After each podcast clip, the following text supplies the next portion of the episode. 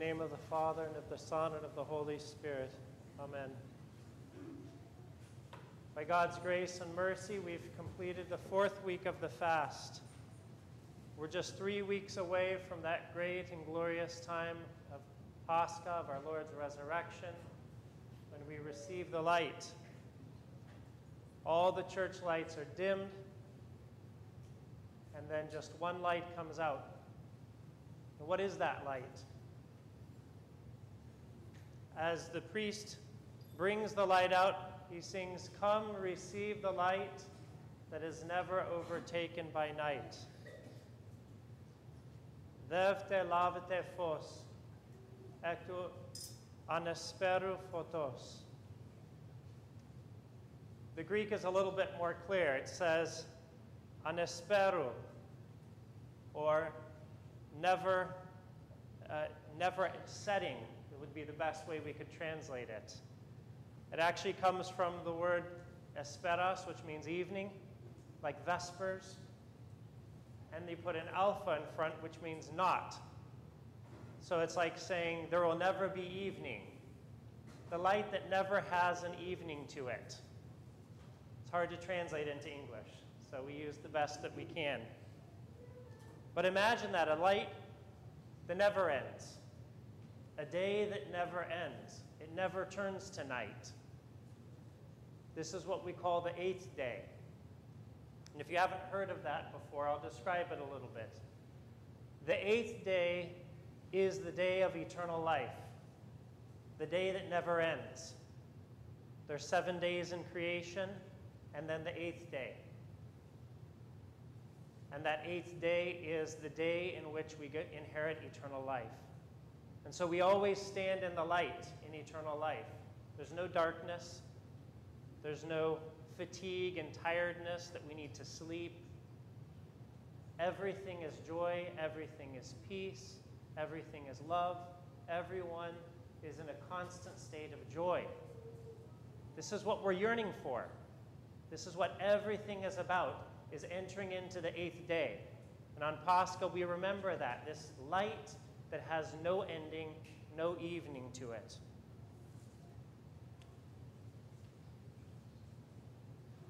This is what we call the eschaton, the end. Because you see, Christians have an eschatological orientation. These are big words.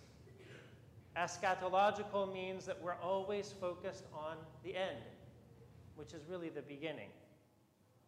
But the end of this earthly life, that should be always our focus, always yearning for the completion of everything. St. Paul says in Romans, Creation eagerly waits for the revealing of the sons of God.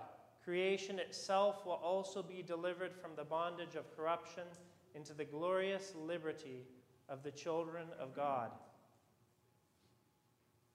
And he says once again, We know that the whole creation groans and labors with birth pangs together until now.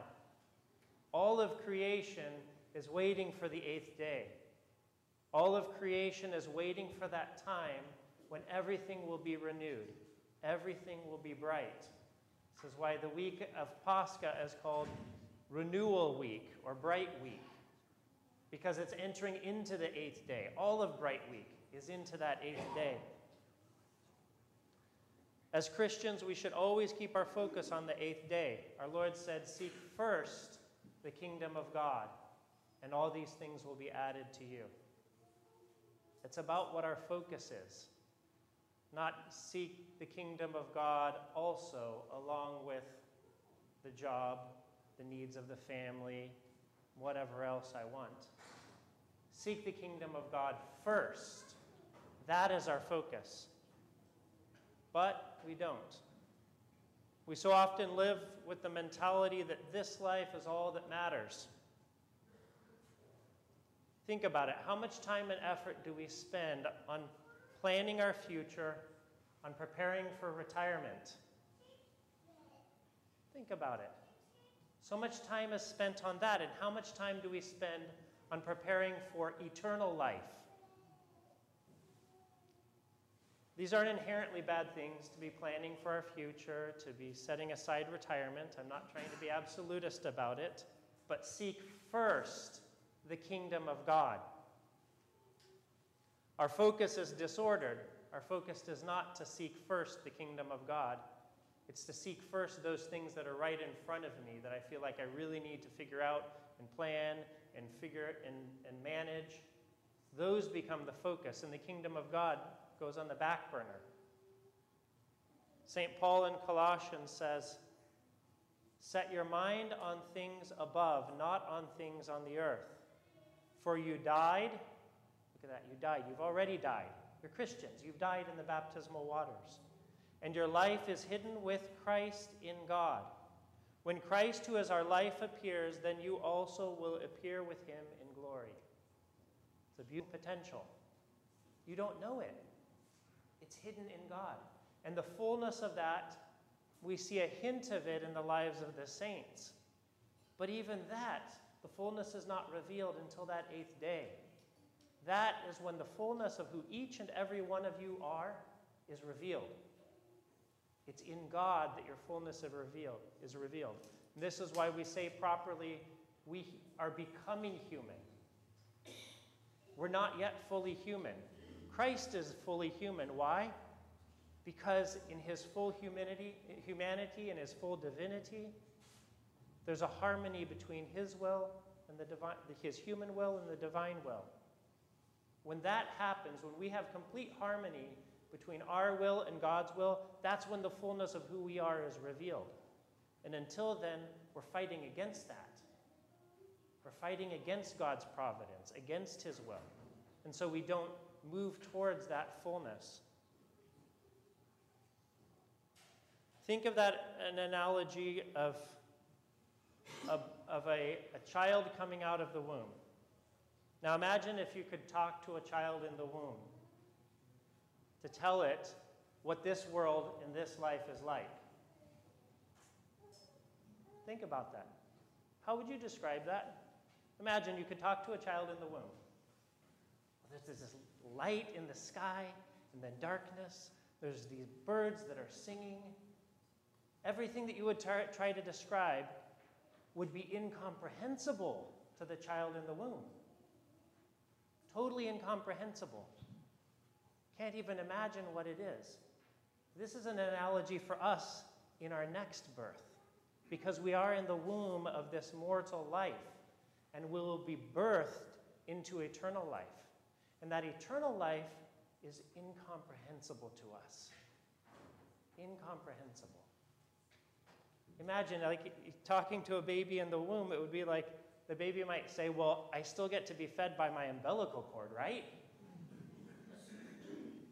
We're all thinking, you don't even have your taste buds. You're not even using your taste buds. What a joy that is, that all our life we have our taste buds.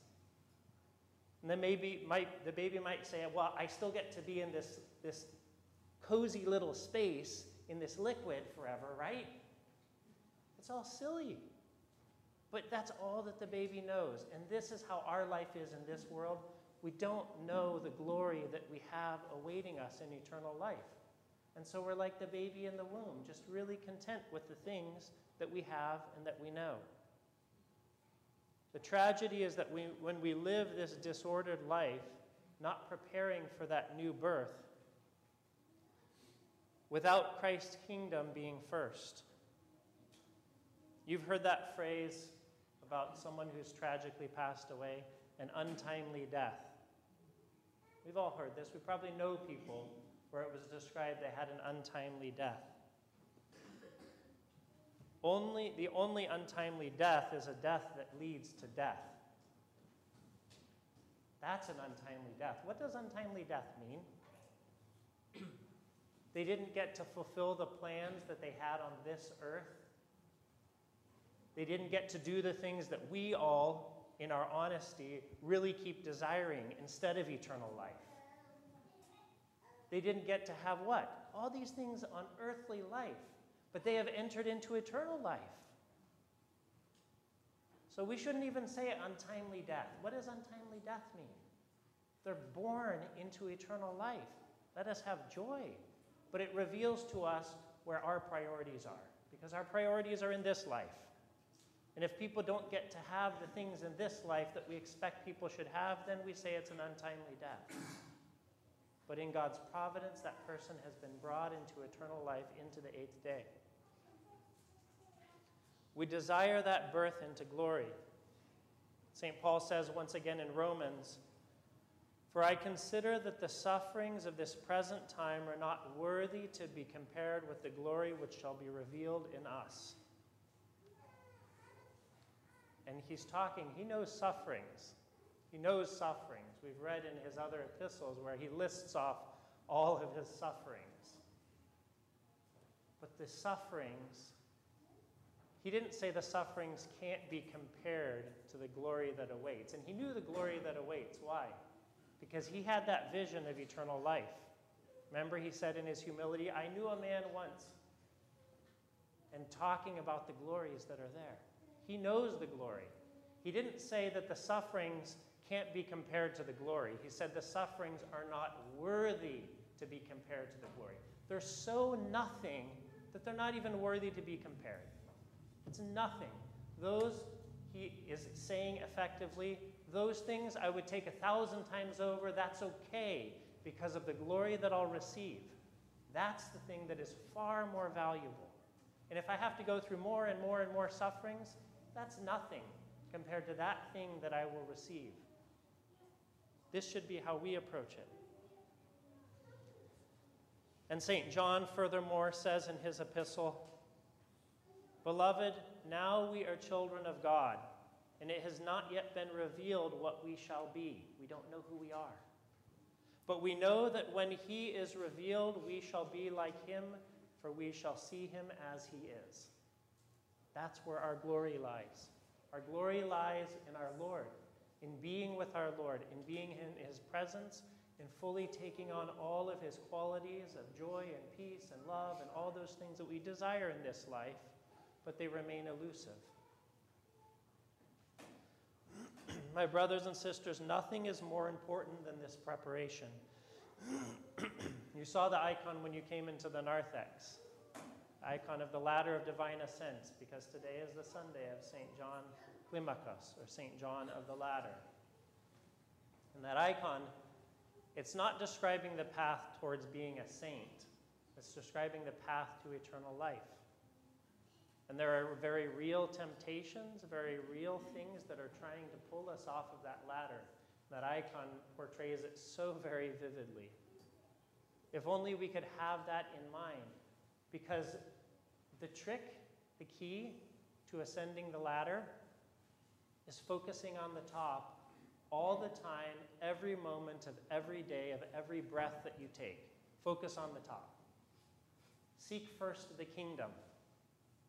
Then ascending the ladder is actually very easy. But we take our mind and our thoughts to other things, we're looking around at the things of this world, and so we lose our focus, and then it becomes very difficult, and that's the life that we lead. It said in one of the hymns this morning Holy Father John, as one devout, when you had lifted your mind unto God on the wings of faith, you despise the turbulence of the world and its transience. This should be us. When he says despising the world, that doesn't mean hating God's creation. What that means is all those things that are taking my focus off of God and off the kingdom of God, all of those I should despise because all of them are transient. Anything that doesn't enter into eternal life is passing, is irrelevant. And then there's a beautiful passage from earlier this week. If you read the, the readings of each day in Isaiah, talking about the eighth day, because ultimately this is what our focus needs to be on. Hear this the prophet Isaiah says, And he will destroy on this mountain the covering that is cast over all people, the veil that is spread over all nations. What is that veil? It's the separation between here and eternity, the visible and the invisible. How, right now, here in this church, we participate in the liturgy with all of the saints and all of the angels, but that's invisible to us. Most of us, most of the time. But that veil will be removed. And he continues, He will swallow up death forever. And the Lord God will wipe away tears from all faces, and the reproach of his people he will take away from all the earth. For the Lord has spoken. It will be said on that day, Lo, this is our God. We have waited for him that he might save us. This is the Lord. We have waited for him. Let us be glad and rejoice in his salvation. And you can hear this echoed in Revelation. In Isaiah, he says about wiping away the tears from all faces. And many of you may know this passage from Revelation. And God will wipe away every tear from their eyes. There shall be no more death, nor sorrow, nor crying. There shall be no more pain, for the former things have passed away. Then he who sat on the throne said, Behold, I make all things new. Let us seek first the kingdom of God. This is a rightly ordered life, a life that leads to the eighth day, that points towards the eighth day. Because our church is always pointing us in that direction. So take up the rest of this fast and of Holy Week, entering into the services, preparing for our Lord's glorious resurrection. And through this, may we inherit eternal life. Amen.